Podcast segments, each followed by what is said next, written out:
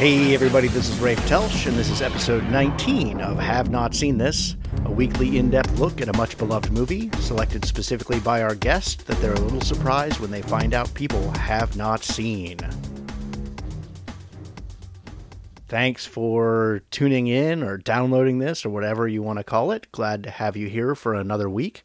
Hope everybody's having a good week out there. You know, I, I can't help but keep thinking back to last week's episode. I didn't really like the movie all that much, but the conversation that we had about the rules of attraction was a fantastic conversation. And it really is representative of what I want this show to be. I watched a movie that I had not seen, I had heard about, but hadn't seen before, and ended up having a really heartfelt conversation about the movie. It didn't matter whether or not I liked the film, but what I got out of it and what there was that could be appreciated, and, and even diving in a little bit into the life of my guest as well as my own connections with it. I really feel like that's representative of the work that I want to do with this podcast. And I hope that if you didn't download last week's episode just because you didn't like the movie or you haven't seen it, that you'll give it a shot because I think it's a really good episode. I think so far, almost all of the episodes have been pretty good, but that one just specifically stands out. I'm also really happy that the director of the film, Roger Avary, saw on Twitter that we had talked about it. It's the second time that I've gotten a like on Twitter from the filmmaker about the movie that we've been discussing. The same thing happened with SLC Punk. And it's just really nice, even if they don't listen to the podcast, even if it doesn't mean more traffic for me, which it usually doesn't. I just like the thought that somebody made something and that they know people are still talking about it and are still visiting this project that they worked on. It gives a sense of that timelessness of film that the art world gets to have. So, taking a look at this week, however, specifically our Friday inquiry. Because on last week's episode, Sean talked about the accomplishment of creating a memorable movie moment, which I couldn't deny the power of the moment that we were talking about. So I asked this week, what is one of your favorite moments captured on film?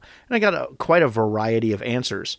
Uh, Chris Talent started us off with the opening scene in Up. No words, just a lifetime performed, and everyone lived through the heartache together.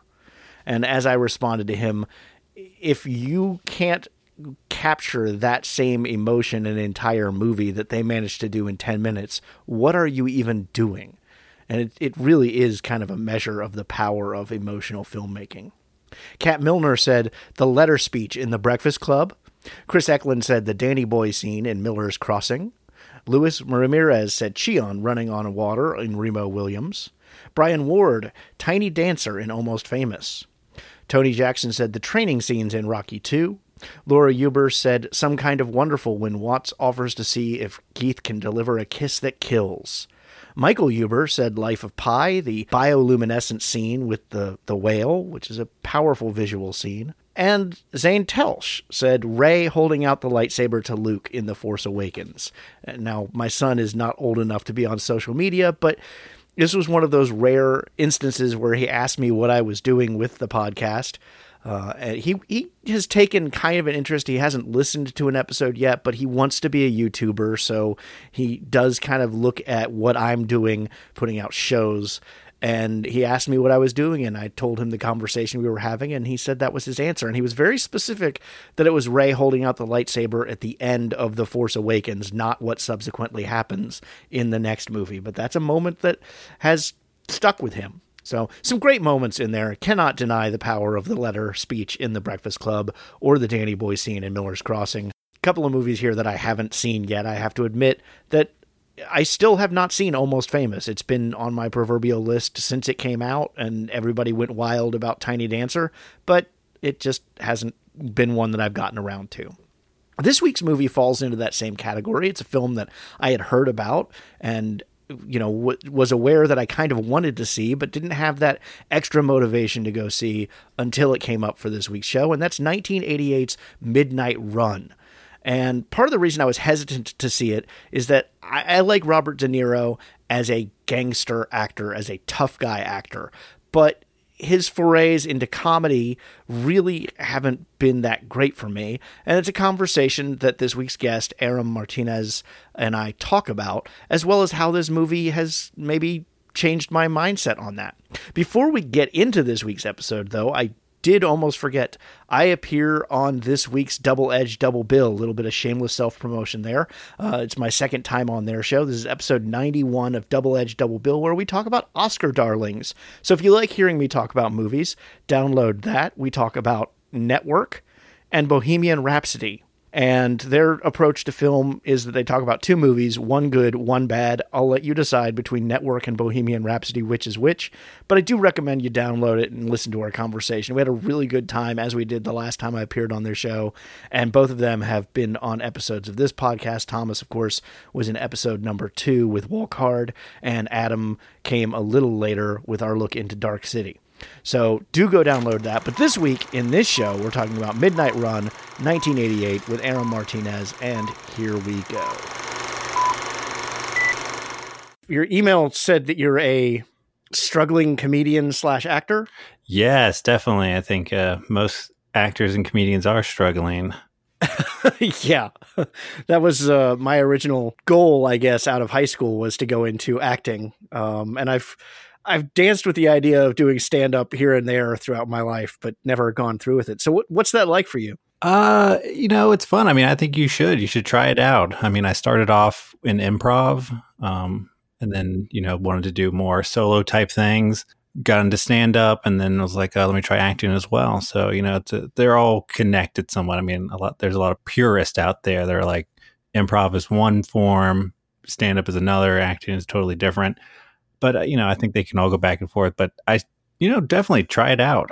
So it seems to me the large metropolitan area probably has a pretty good market for that kind of thing. Yeah, I mean, I'm I'm in Atlanta, Georgia. You know, there's a lot of plenty of open mics here.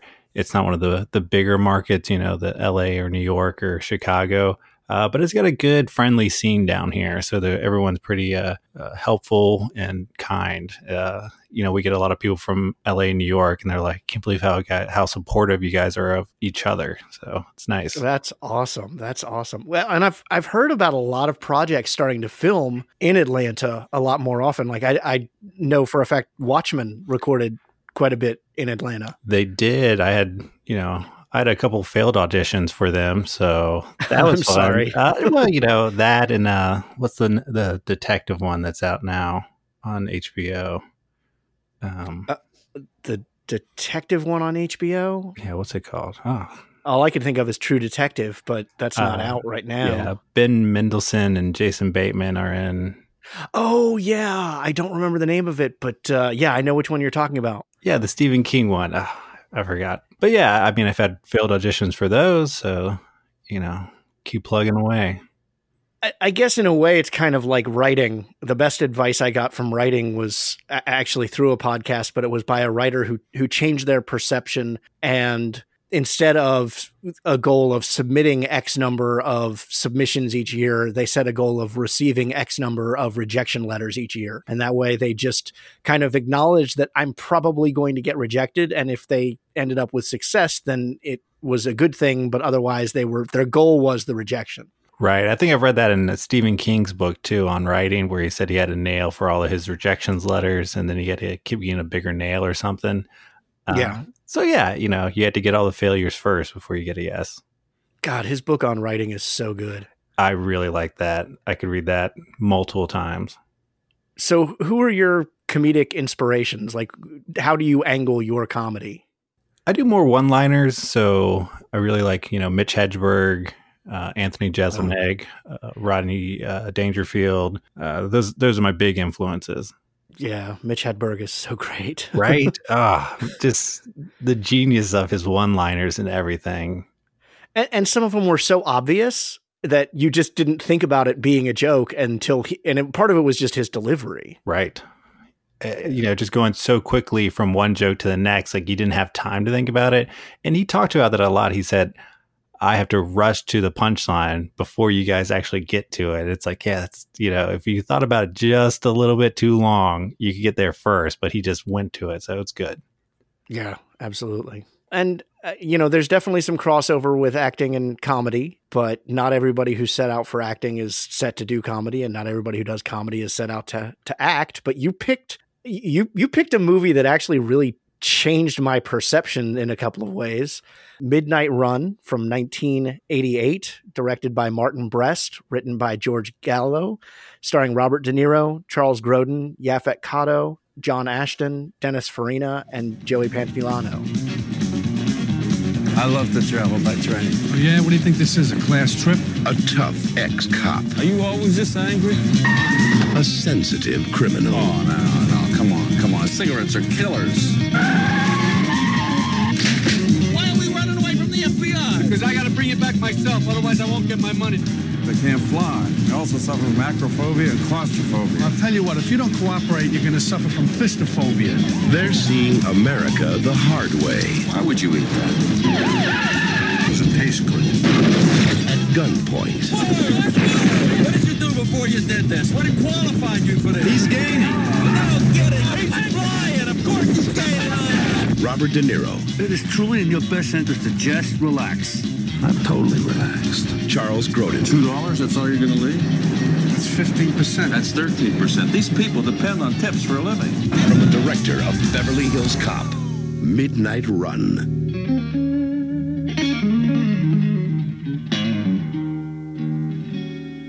And I'll get to how this changed my perception over the course of the conversation. I always start with how do you describe this movie to someone who hasn't seen it? How do you sell someone who hasn't seen this movie on Midnight Run? Mm, how do you sell this movie? How do you sell Midnight Run?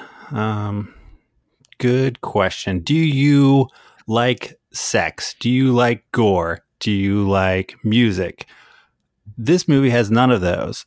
You, you know, it's a it's a hard sell because at its base, it's it's it's a very simple concept. You know, it's a it's a journey movie, so it's it's hard. But I would say, you know, to sell it to somebody, be like, do you want to see Robert De Niro, maybe his first real comedic role? I don't know. That's it's a hard. That's a hard. It's a hard part to sell. Hmm. Okay. So if it's a hard sell, then why is this your choice? Why out of all the movies out there do you pick this one to talk about today? I think it gets overlooked a lot. Uh, definitely, you know, being a comedic uh, role for Robert De Niro uh, before all the uh, Meet the Fockers and everything. Just seeing him in a, in a, you know, I guess no one saw him in that type of role before. Uh, I guess the only what was it before that he was in comedy? Uh, Brazil, he was in a little part of that. Mm-hmm. Um, Yep. But other than that, you know, like what was it? Mean Streets, Raging Bull, Taxi Driver, and then to have him in this comedy with uh, Charles Grodin, you know, just I don't know. There's a lot of part of this of this movie that don't seem like they should work, and they just work perfectly together. Yeah. Yeah. So what is your history with this movie? When did you first see it? Oh man, so it came out in '88. I think in the '90s, this was you know definitely the age of VHS tapes, and, and this was like the small library that my dad had, and this was one of the movies, and it would just be on repeat. You know, this was one of the few movies he actually bought, uh, and he would just constantly watch it. So in the '90s, when I was younger, it was always in the background, and I think I never appreciated it then finally got to college and I saw it again. I was like, wow, this movie has so much going for it. I could see why he loved this movie. So, it, you know, it came full back around to be like, I appreciate a lot of things now. Yeah. Yeah. See, when I think of Robert De Niro, I immediately think of, you know, gangster type roles because he certainly has played a number of those over the course of his career. And I think of the tough guy roles because even if he's not, you know, a, a gangster, he's he's playing a tough guy. You know, Travis Bickle. He's known for these tough guy roles. So when like Analyze This came out and Meet the Parents came out, I was kind of put off by the idea of De Niro doing comedy. I just don't see him that way. And those movies, I didn't feel like showcased him very well as a comedic actor. Yeah, I definitely agree with you. I had never seen this movie until you brought it to the show, and I loved it. It's probably my favorite Robert De Niro. Well, it's definitely my favorite Robert De Niro comedy, although I do love him in Stardust. But as far as just a, a straight comedy, he's quite amazing in this. Yeah. It, it, you're you're totally right. I'm so happy that you found out, or you know, that you had the same feelings. You know, it's so great to for someone to see for the first time and not have expectations. And I guess that's one of the things like selling somebody on a film. You don't want to build up the expectations too high. So for someone not to see this and then they just see it and they're like, "Wow, he's a great comedic actor. Like the timing's perfect. The comedy duo is great." Um, yeah, so I'm happy you found out that it was a, a good or you enjoyed it. Yeah, and you know Charles Grodin. Of course, I grew up with Charles Grodin from The Great Muppet Caper, um, which which I still hold as being a really great performance. I mean, I mm-hmm. love him in that, but what he does here is so different because he he has to be over the top to mm-hmm. to act with Muppets, but here his role is so subdued, but yet he really has the heart of the movie in his scene uh, you know, it's it's a great battle between the two of when they're on screen together in a scene. You know, just his underplaying certain things, and then De Niro just being angry. I mean, they're constantly battling. Like you would think, Robert De Niro steals every scene he's in since he's you know such a great actor. But he put Charles Grodin with him, and then there's this great battle between them back and forth, and it just matches so nicely. Yeah, and that's that was actually my comment to my girlfriend is I felt like Grodin stole every scene that he was in. Like he just he he didn't have to go over the top for this, and yet there was just something fascinating about his character that just it's an interesting movie in that you almost don't dislike any of the bad guys or any of the characters. Like there's there's something to like about almost every single character, whether they're a hired thug or the the feds or you know anything. It, it it's really a unique movie in that way to, to give a little bit of plot for those who aren't familiar with the movie, the movie follows a bounty hunter played by Robert De Niro who is set out to capture a he's not really a bail jumper but a guy who stole 15 million dollars from the mob and donated it to charity. And he's played by Charles Grodin. And it becomes a road trip movie as Robert De Niro is supposed to get him back to Los Angeles into the the bondsman's custody. And the term midnight run comes early in the movie when the bondsman is hiring De Niro and tells him it's going to be an easy job. You go out there, you grab him, you come back. He's an accountant. He's not going to put up any kind of a fight. It's a midnight run. The idea being that it's a there and back, quickly overnight type trip. Yeah, I think that's a great, you know, uh, for me, it's almost like a, a twisted, dark planes, trains, and automobiles, you know it, Which, oddly enough, uses planes, trains, and automobiles. Yeah, this, this movie does too. Uh, so you know, like, yeah, they start off in a plane and then have to go to trains and then cars and then back to planes. Uh, you know, but talking about just the simple, like it, you know, you you did say it, like Midnight Run. It seems like the simple job. That whole opening scene just sets the. It's a story before the story. So he's getting a guy. He runs into trouble. Marvin comes and gives him some trouble, and then he takes the guy back to jail. And that's what the whole movie is. You know, it's about him finding a guy, him running into trouble, and then taking him back to jail. Yeah, um, and Marvin is a fellow bounty hunter who apparently quite often gets dispatched on the same jobs as De Niro's character Jack. Yeah. And he shows up so many times in this movie that I started referring it to it in my notes as the Marvin factor. because it was like it's the perfect moment and then suddenly you have the Marvin factor where things go wrong. right. It's like how how can we make it harder for Jack to progress the story? Well, it's like, oh, okay, well, let's add the feds, let's add cops, let's add bounty hunters, let's add the mob, uh, let's add his family history into it, just to just to pile on more and more to poor Jack Walsh. And, and I want to put a pin on that family history thing for a minute, but the maneuvering of all of these different organizations, whether it's the mob or the feds or Marvin or our protagonists, is so skillfully done. And they're so often coming, the, the conflict is created by one of those other groups showing up, but it's often resolved by one of the other groups showing up. So the feds, uh, you know, manage to get their hands on Jack and Duke, but the mafia hitmen that were about to take out the two who were foiled by the mob decide to go ahead with their attack. And so the Fed and the mob are so busy with each other that, that Jack can get away. Or the mafia hitmen are about to grab Jack and the Marvin factor enters into the picture, but it's so skillfully done. And even though it is almost repetitive, it doesn't feel repetitive because it's like, okay, who's going to show up and screw up the plan now? I totally agree with you. It's almost like uh, I'm sure you might have read uh, "Save the Cat" by Blake Snyder, um, or is that by Blake? Um, but anyways, like you know, there's this uh, story sort of uh, archetype called like the fool triumphant, and Uh-huh. not that Jack's a, a fool, but you know, every time something happens, it's for the best. And you see that in the very first scene of this movie. For some reason, lately, I've been really attracted to first lines of movies.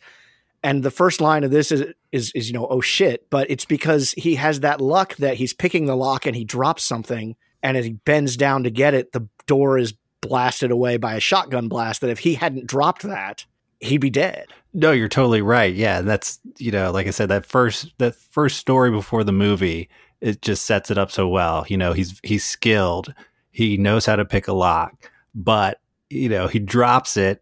You know, the whole door just blows away in front of his head. Uh, but luckily, he doesn't get hit.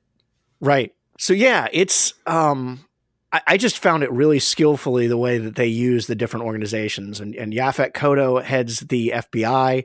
He's got a hell of a presence. Oh, Uh, yeah. Dennis Farina is the mob boss, and I just cannot ever get enough Dennis Farina. He is so fantastic, especially when he's playing a gangster role, which is ironic because he was a Chicago cop. Right. He was he he was in reality what Jack's character was in the past. hmm I mean, you're, you're right. Both those characters are amazingly placed in this film. Uh, yeah, definitely as a, a gangster. Yeah, I love him. Yeah. So critically, the movie, uh, you know, I first looked at Metacritic. It sits at seventy eight percent at Metacritic. That's pretty popular, uh, pretty, positive. It's at ninety six percent at Rotten Tomatoes. Incredibly positive response to the movie. I did manage to find one negative review written by a top critic at Rotten Tomatoes. Uh, there's only one negative review. So taking a quick look at, at the reviews, uh, on the positive side, we have Roger Ebert. I always love to bring in Roger Ebert. And he, Ebert wrote, This sounds like a formula, and it is a formula, but Midnight Run is not a formula movie because the writing and acting make these two characters into specific, quirky individuals whose relationship becomes more interesting even as the chase grows more predictable. Whoever cast De Niro and Grodin must have had a sixth sense for the chemistry they would have. They work together so smoothly and with such an evident sense of fun that even their silences are intriguing. Uh, on the flip side, Hal Hinson of the Washington Post writes, but much as he might try, Brest can't masquerade this mainstream Hollywood studio picture as an offbeat little character piece. In this film and his previous effort, Beverly Hills Cop, Brest is called on to work with material that doesn't seem to interest him or allow him to apply his revitalizing odd- oddness. As a result, the shootouts and chase scenes are lusterless and impersonal, as they were merely to be dispensed with so he could get to what interested him. In places, it's clear that Brest would like to overturn his road movie buddy buddy format. When, at the Duke's urging, Walsh visits his ex wife in Chicago to borrow enough money to get home, the director attempts to up emotional ante by having him encounter the daughter he hasn't seen for nine years. But the material here is no less hackneyed than in the chase scenes. So, thoughts on those reviews? I mean, I think the the second critic probably hadn't. Well, you know, Martin Brest, uh, famous Gigli, hadn't come out yet, so you know, there was there wasn't a there wasn't a bad one to give me because what did he do after this? Or we right before he did Beverly Hills Cop, and then right after he did Scent of a Woman. You know, I, there's some fair things in there, uh, but definitely overwhelmingly positive. I, I definitely love uh, Ebert's review. You know, this is a formula movie, and that's why it's a hard sell because it sounds so boring sometimes. You're like, oh yeah, it's a bounty hunter. I mean, we've seen so many bounty hunter movies come up. What's that Jennifer Aniston one with uh, Gerard Butler? Oh God, I forgot about that movie, and I'd like to go back to forgetting about it. Yeah. Is it just called The Bounty Hunter? Or Bounty- yes, Yeah, uh, Yeah. But you know, like you you say, oh yeah, it's a bounty hunter movie uh, where they had to take someone back, and it's like, okay, well, it's a journey movie, you know, and they got to go cross country. Oh, okay, no, but they're really good in it, and so it's a hard sell. But uh, definitely, I agree with the formula. The the criticism, I don't know. I mean that that's a really really emotional scene in the middle of the film. I agree. Ooh, almost halfway in 50 minutes or something. And then you get this just drop like, and those silences, which they talk about between the two of them, Uh huh. there's that silence of Robert De Niro looking at his daughter, and you're just like, oh my goodness, like this is emotional, touching. Well, and from the moment that that his ex-wife opens the door, Mhm. it's suddenly Eh, you know as you said you know robert de niro's character is very angry. There's a lot of yelling. There's a lot of of cursing. And, and the second that door opens de niro becomes soft. Right. there's there's it's in, like to the to it doesn't take a very perceptive viewer to see immediately that he still loves her Mhm. there is still emotion there and we haven't been given their big backstory there's lots of things to, to kind of read between the lines in that scene that are confirmed later on by a conversation between de niro and grodin but it's very evident that he didn't let go of this relationship easily and maybe still hasn't let go of it Oh, that's very true. I mean, you don't get angry at people like you don't love. You know, there's there's no reason to put that kind of uh, emotional uh, baggage or you know development towards him. So he definitely still loves this woman. I mean, the the watch. He still has the watch on. Uh, oh god yeah I mean, and that's I love like there's so many things that just take the whole movie to realize. His watch is one of them. He has this old, cracked, broken Timex. Well, I don't know if you know it's a Timex. Um, in the script, it's a Timex, is what they describe it as. Oh Uh, yeah okay yeah, but uh, you know, he's playing with it. It's never working, and finally, he tells him like, "Yeah, my wife gave this to me. I was always late. First thing she ever gave to me." And you're like, "Oh, he's he's hanging on to the past. It's the man living in the past." Well, and that's and that kind of defines his character. I mean, he's a bounty hunter because he was a cop, and he uh, all you know about him early on in the film is he's no longer a cop anymore because he wasn't very popular there, and you don't know why. Um, and again, that scene with the ex-wife, you can quickly read between the lines because he makes a lot of comments about she's she's trying to rush him out of the house because his her husband is going to be home. He's a cop. Uh, he was a lieutenant when Jack left town. He's now a captain, and his response is, uh, "Oh, well, I don't have a bribe to give him." And it's like, "Oh, he's dirty." Yeah, And then you quickly realize, wait a minute, if Jack wasn't popular, and you're hearing all of this about the corrupt cops, it means that he wasn't popular because he didn't play ball, and he was the only clean one. hmm And he does confirm that in a later conversation, but it's like it's this nice piece of character work that isn't force fed down your throat. right. It's not at the very beginning where he says, "I'm a good cop. I put away bad people, and you know, I never took a bribe." It- you know, he doesn't. It, you're right. Again, it's throughout the whole film. The story unfolds and unravels, and I guess if that's one criticism I have of it, it's like there's a there's a lot of big coincidences, you know, uh, that happen. Like he just so happens to get the bail bonds, or the you know he gets the bounty on this one guy that connects all the way to his past in Chicago. I mean, but you got to give yourself at least one, you know, like oh okay, take it. Yeah, and I, I I didn't feel like that was too large a coincidence because Eddie almost flat out says that that's why he wants Jack to go on this bounty. So it, it it's almost intentional as opposed to coincidental. I can see that. Yeah, definitely. So to answer your question about Brest, Brest did Beverly Hills Cop, and then he did this, then Scent of a Woman, Meet Joe Black, and Gigli. Oh, those last two. yeah, and hasn't done anything since 2003 with Gigli. Not not that you can necessarily blame him. That's kind of where you just want to escape and disappear. He's probably become, you know, a, a bounty hunter in some small town or something like that. Yeah, I mean he's no Joel Schumacher, so I mean, you know, he's still got some good stuff in here. You know, Joel, Joel Schumacher's still putting out films, and we just I- want him to stop. yeah, exactly. Oh, So yeah, great cast. As I said, Dennis Farina uh, is the head of the mob. He he has some great threats. Like it seems like everybody he's talking to, he's threatening. You know, I'm going to come over there and beat your head in with this phone, which ironically he does in another movie. right. Um, uh, you know, he he tells his thugs, if I have to come down there, I'm going to put a blowtorch to you. mm-hmm. All these just, but they're they're sound so vile coming from Farina. I just I love the way that that man eats up a scene. Uh, Joey Pantoliano, I didn't mention earlier. Joey Pants. yeah. Joey Pants, he playing Eddie, the guy, the bail bondsman who hires Jack and and Marvin, and is continually playing them against each other because he just he doesn't care. He just wants this guy back. He doesn't care which one of them does it. But it's Joey Pants. and a young Joey Pants hair, hair Joey Yeah. Pants. Yeah. with hair on his head and on his face. yeah. Oh, he looks like such a sleazeball as uh, Eddie Moscone. Yeah. Yeah. And then he has his uh, assistant who you quickly realize can't be trusted just through some of his behavior and then quickly you realize oh he's working for the mob. Mm-hmm. So it's it's it's even just that little piece of having his assistant working for the mob. So you have that going on so he's going out and reporting. So Jack of course is reporting back to Eddie, but everything he's reporting is being heard by his assistant who's reporting it to the mob. Meanwhile, you have the FBI outside with a phone tap. So every phone call Jack is give, doing to give progress to show that he's doing what he's supposed to be doing is also giving his position away. Right. And I just, I, if I, I want to say, I actually did yell at the screen, but I, I wanted to yell at the screen, stop checking in yeah. right around the time Jack finally figured it out. And it was like, oh, okay, he's on the same page then. Great. Perfect timing. Yeah, because you would you would be sick of it if there was one more beat in there. Like, okay, obviously you have to know now that someone's turning on you.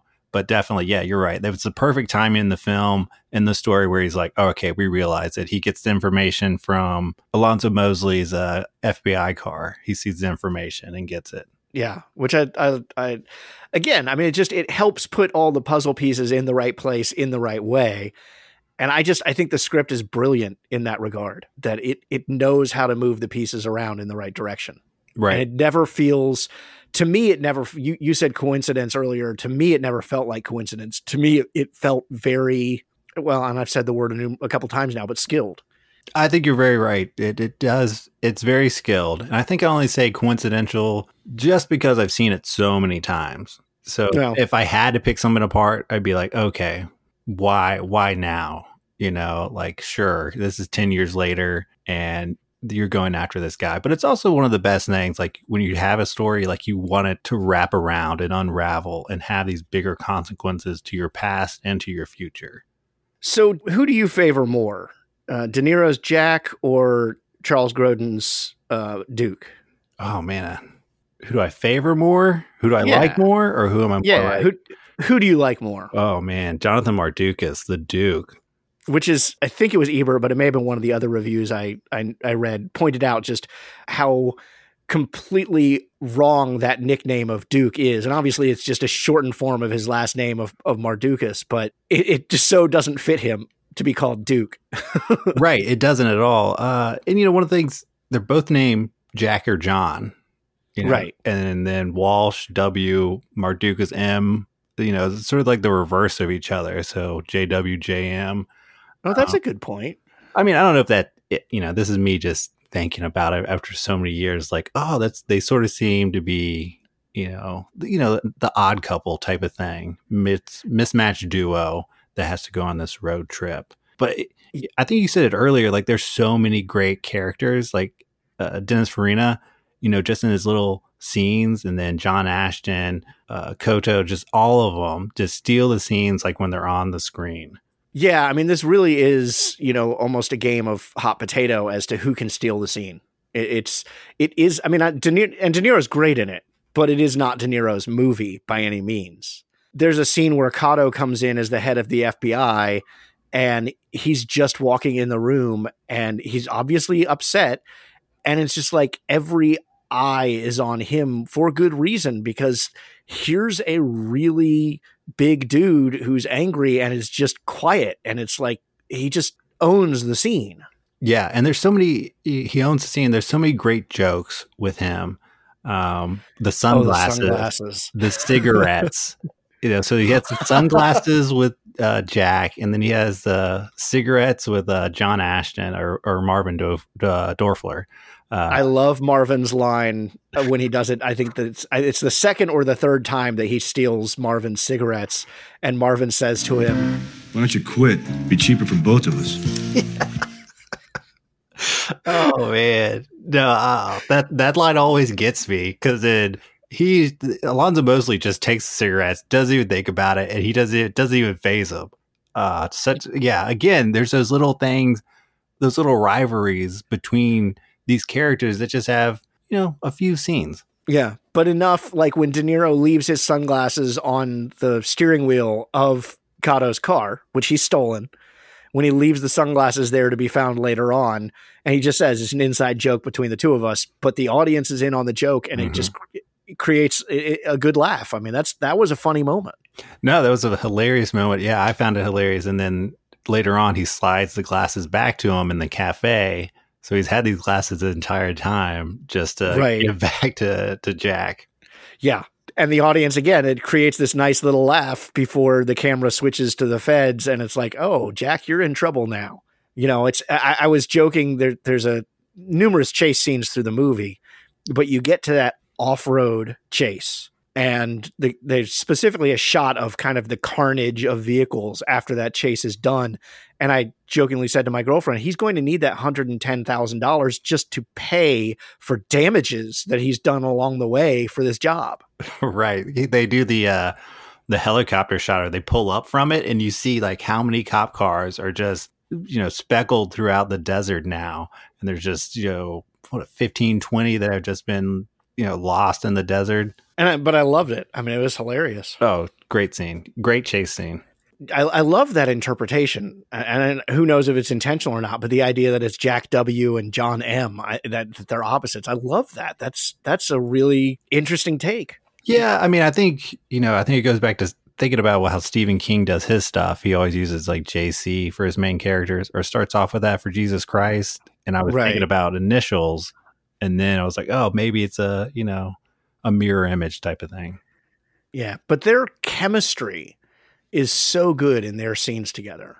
And, and it's and it's not just because they're opposites because ideally their chemistry you know ideally because they're opposites Jonathan would just sit there quietly while Jack rants and raves but it, it's a give and take and I really loved some of their scenes together even just as simple as being on the airplane at the beginning of the film when he's taking him back and Jonathan can't fly Mm.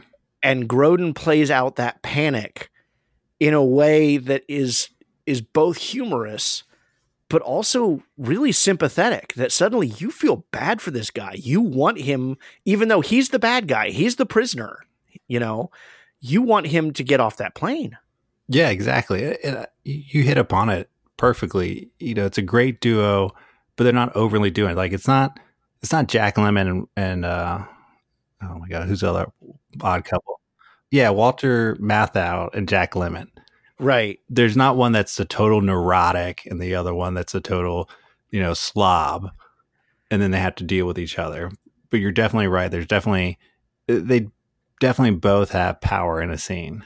Yeah, and then later on in the film, you have the moment where Jonathan kind of steals the shtick and takes the stolen Fed badge to get the money.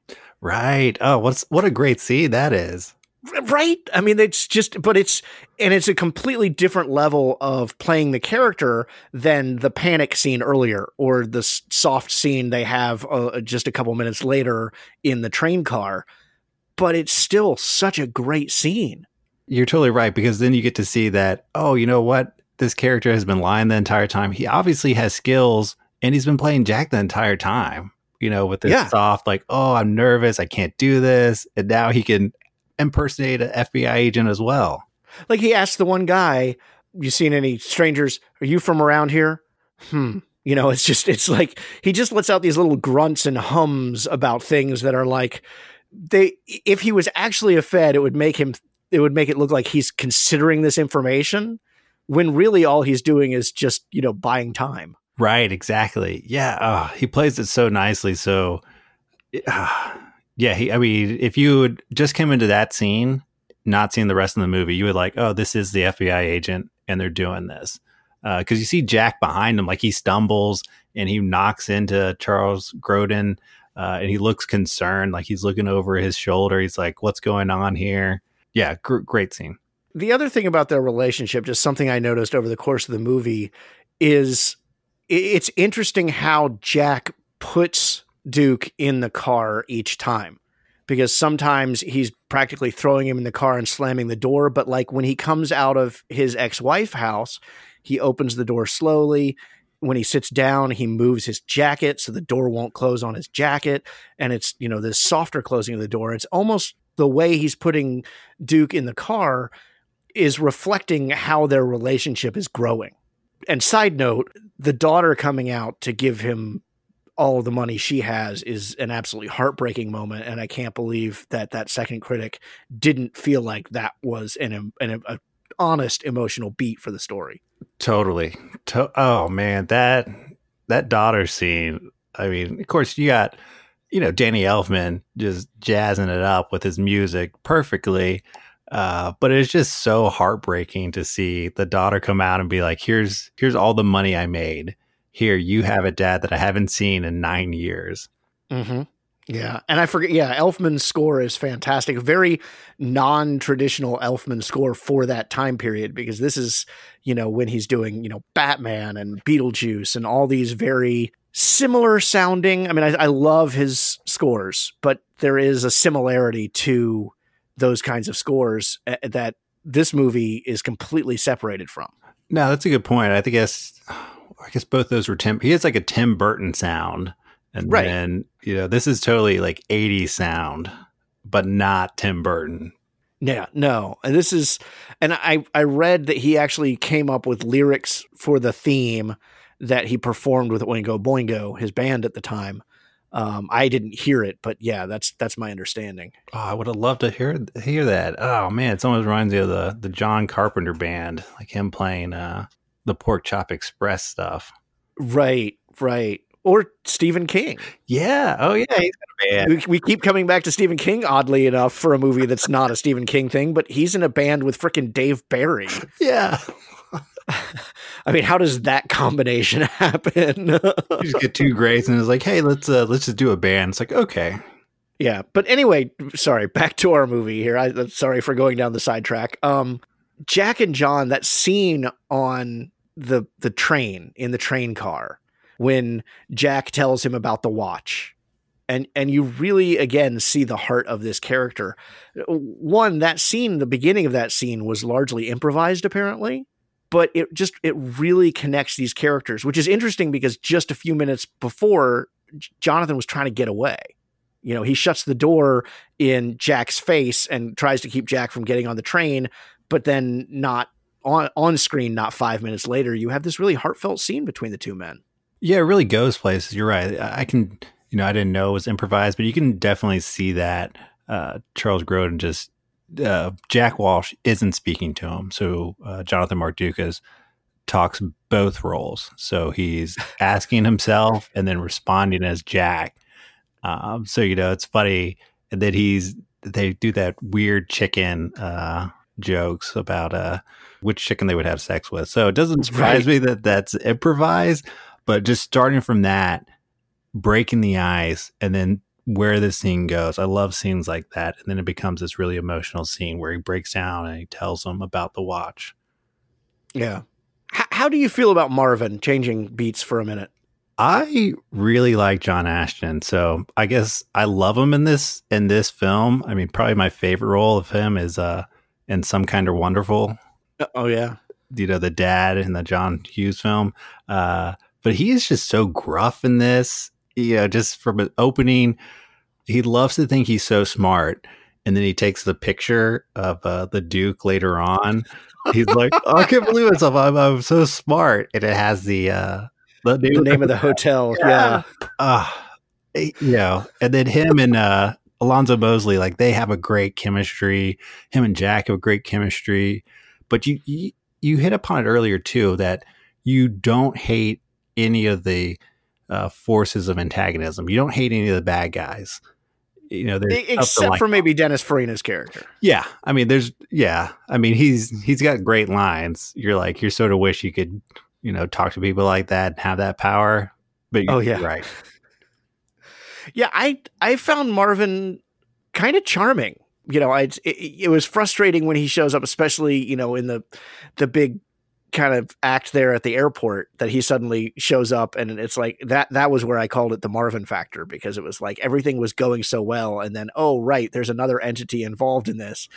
But I, I found his his kind of rapport with De Niro's character to be I mean they're rivals but there's almost a respect for each other. It, it kind of it reminded me, and I believe this movie came out after Midnight Run, but it reminded me of Val Kilmer and Graham Greene in Thunderheart, Oh, where right. they're constantly flipping each other off.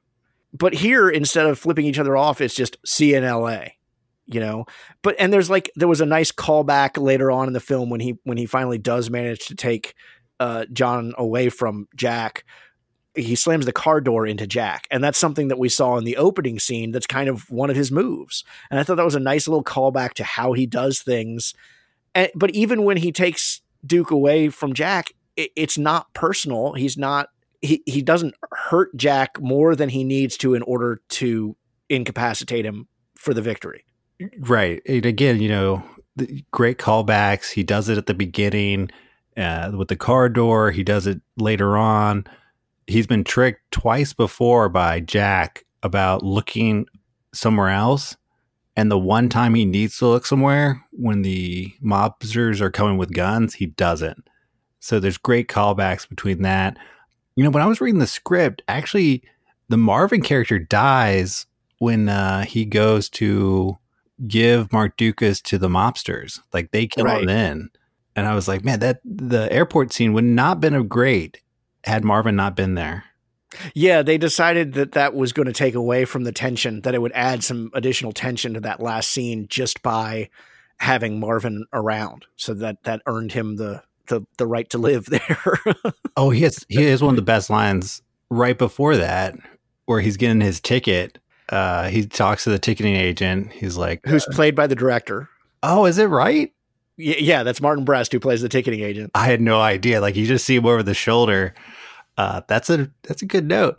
But yeah, he looks at him. He's like uh, smoking or not smoking. He's smoking a cigarette. Blows at him. He's like, take a wild guess. I'm like, ah, Yeah, exactly.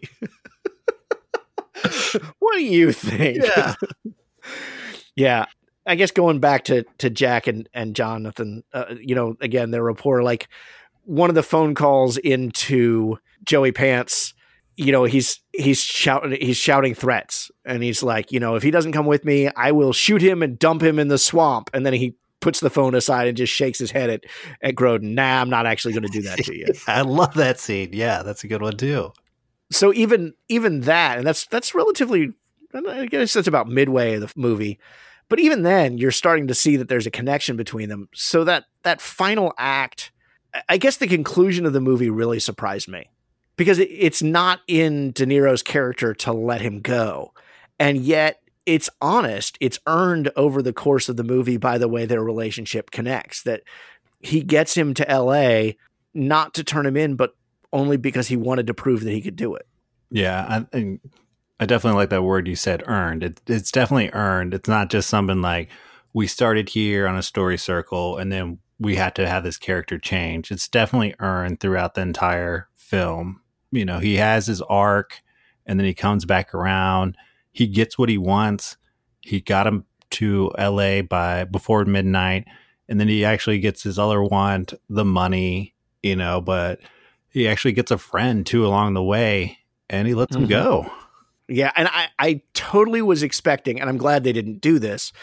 But you know, both of those critics talked about it being somewhat formulaic, and I was expecting the idea that De Niro's character is always late, and so his ex-wife set that watch half an hour ahead, and he's kept the watch. I would bet he's kept it set half an hour ahead. I was totally waiting for him to get to L.A. to realize he was late and then to realize the watch was set half an hour ahead and he actually made it on time. And I'm glad the movie doesn't play out that way, but that was one of those predictable gags that they didn't end up using. Wow. Yeah, I never thought about that actually. Yeah. The the time never came into play. The watch comes into play, but never the the time being being late. Oh, that's a good call. It's a good Yeah. note. So yeah, I do feel like that last scene is earned even though it was unexpected. Yeah, it just it didn't play out the way I expected the end of the movie to to play out, which I, I think is good because especially when you're getting criticisms of predictability, I think it's nice to have a movie where the ending isn't 100% predictable. Exactly. And then he still gets all of his ones. Mardukas is still another main character and he gets his one of being free. Um, you know, and I love that line. You know, they had that exchange in the airport. Um, I knew you had money. I didn't know you had money, because Mark Dukas had three hundred thousand dollars on him, but throughout the entire traveling, he only had what a couple hundred. Oh yeah. Well, I mean, the two of them barely had any money after he bought, you know, the tickets because I mean, he gets what twelve hundred at the beginning of the movie, but he goes through that relatively fast. Right. They're traveling literally on pennies and stuff. That's why they have to jump onto the train and do the the, uh, pretend FBI scene. yeah, yeah, and that's a that's another great joke throughout the movie that you finally get at the very end. You know, at the bus station when they're trying to get tickets, uh, he asks them like, "How much money do you have?" And Marduka says, "A lot." He goes through his pockets, pulls out a, a hundred. He's like, "You call that a lot of money?" And then to, feel, to realize at the very end, he had three hundred thousand dollars on him the whole time. Yeah, yeah. well, and uh, if Jack had trusted him more earlier in the movie, you wouldn't have had that problem because he could have just said, Can you give me some money? But since he insisted on keeping him handcuffed, since he didn't trust him, he, he kind of becomes his own enemy in a way. Yeah, he gets in his own way. Um, as long as with everything else that gets in his way, you know, from you know, ticketing agents to mob to everything. But yeah, he definitely gets in his own way too. So in 2010, De Niro announced that he was working on a sequel for this, which has not come to fruition. How do you feel about a sequel to this movie? How would you like to see these characters further down the road? Wow. Well, I'm not sure if you know if you've seen it, but you've seen the the made for TV movies with this, right? I have not.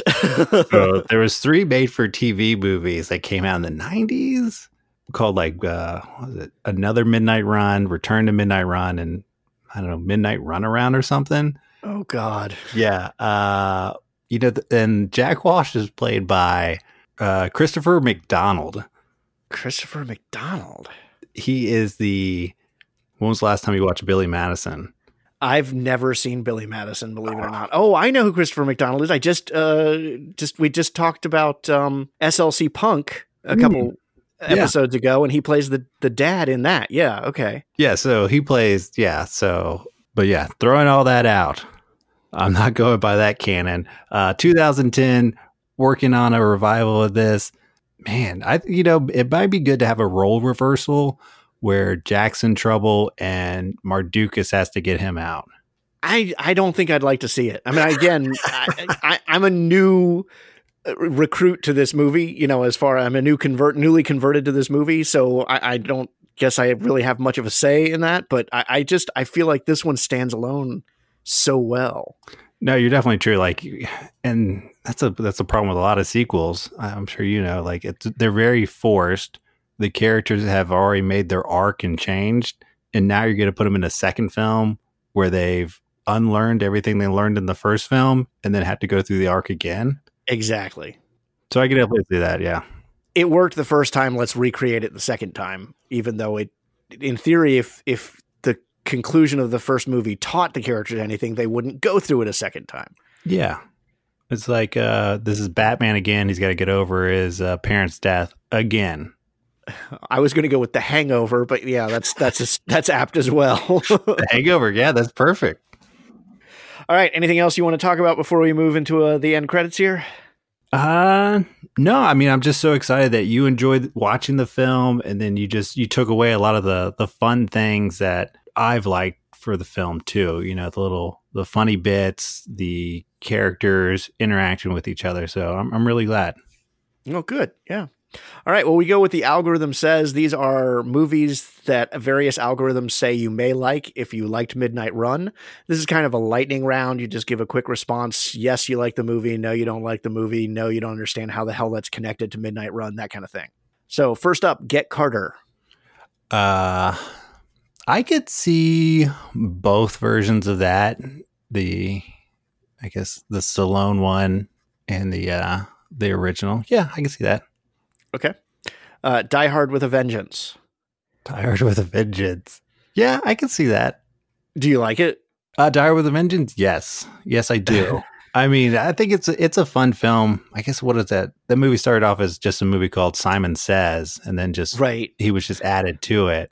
Uh, there's some fun stuff. I mean, Jeremy Irons. I mean, again, there's uh, there's some great scenes second only to Alan Rickman as far as villains oh, go in the Die yeah. Hard series. a far, a far second. I mean, Rickman is just so high up there.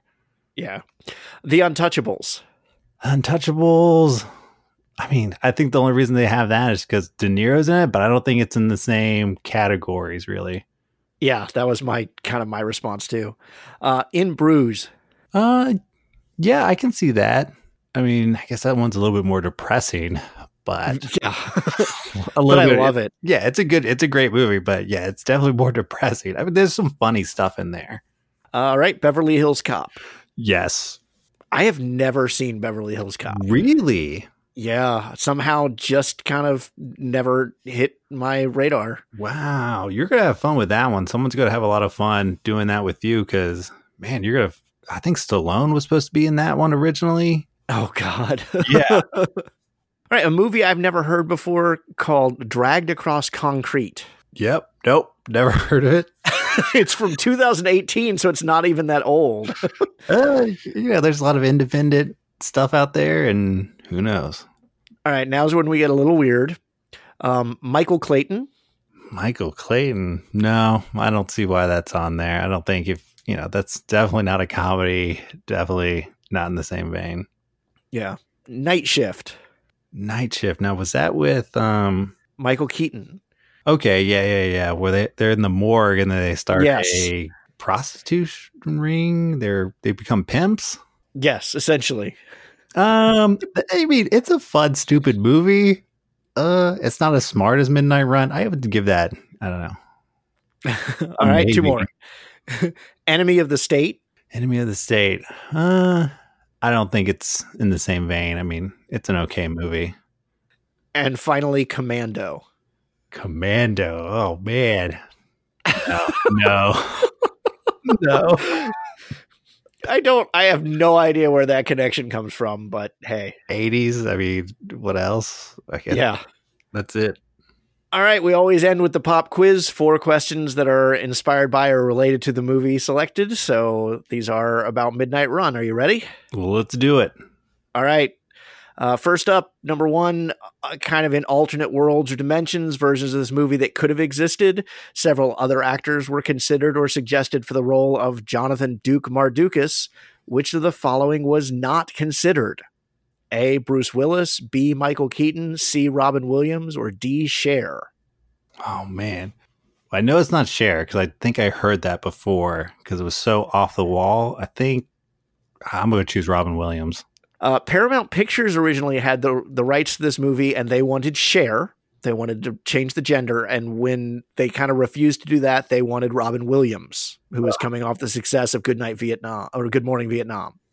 Uh, Michael Keaton was the one who was not considered for Mardukas. Really? Yeah. Bruce Willis. There's actually a huge list of actors that were considered for the role, but Bruce Willis was a consideration. Robin Williams and Cher were also considerations. Number two, similarly, what actor was not suggested or considered for the role of Jack Walsh? A. Arnold Schwarzenegger, B. Michael Keaton, C. Don Johnson, or D. Alec Baldwin? Hmm. D. Alec Baldwin. Correct. He was actually being considered for Serrano, but not for Jack Walsh. Whoa, man, that was a total guess. I had no knowledge. Okay, great. I could see Michael Keaton or Don Johnson playing the character, not as well as De Niro. I can't see Arnold Schwarzenegger playing in this movie at all. yeah, I get it. You know, the 80s, they were just trying to put him in everything, I guess. All right, this one's a little more of a deep dive. Number three, the film incorporates several actors who had worked with De Niro on previous projects who had not shared the screen with De Niro before. A. Jack Kehoe, who plays Eddie's assistant Jerry. B. Robert Miranda, one of Serrano's thugs. C. Philip Baker Hall, Serrano's attorney. Or D. Bob Maroff, the taxi driver at the end. Wow. I mean, there's a lot of Italian guys that he's played with. I would say the taxi driver. no, the taxi driver was actually on screen with him in Taxi Driver. Yeah, I mean, that seems obvious. Okay. Yeah, Jack Kehoe, who plays uh, Jerry, and Robert Miranda, who's one of Serrano's thugs, were both with De Niro in Untouchables, and Bob Maroff was in Taxi Driver. It was Philip Baker Hall, Serrano's attorney. Mm, okay. All right, last question. I know you're going to get this one right. Despite the amount of guns and shooting, all of the main characters survive the movie, but the original script saw one character not quite as lucky. Which character was originally slated to die? Oh, Dorfler. The Dorf. Yep. Yep, Marvin. So there you go. All right, man. Where can people find you? What do you want to promote? Ah, I want to promote this podcast. This has been fun. Have not seen this. Definitely, you know, get it where you can. This is fun. Um, you know, look for me on Instagram at Aramnez, A R A M N E Z. Uh, look for some of my jokes and definitely follow this podcast. All right. Thank you, man. I really appreciate this. This is one of those, I've, I've actually had a string of movies lately that I didn't like as much that I've and, and, still had good conversations about. But this one, it was really fun to kind of watch this and end it and be like, appreciate De Niro on a whole nother level than I have. And I really, it really has transformed kind of what I think about De Niro. That's great. I'm, I appreciate you taking the time to watch this film, and I'm glad you enjoyed it. So that does it for this week, but you can keep the conversation going throughout the week on social media. You can find me at Taln Hess on Twitter, T A L N H E S S, or the show at Have Not Seen This on Twitter. On Facebook, we're at Have Not Seen This Podcast, or you can email me at Have Not Seen This at gmail.com. And of course, don't forget to subscribe to the show so you don't miss any of our upcoming episodes, including next week's episode where we go out for a night on the town with me and my droogs for a bit of the old ultra violence. This podcast is available on Google Play, Apple Podcasts, Stitcher, Spotify, or you can use the RSS feed to subscribe through whatever podcatcher you prefer.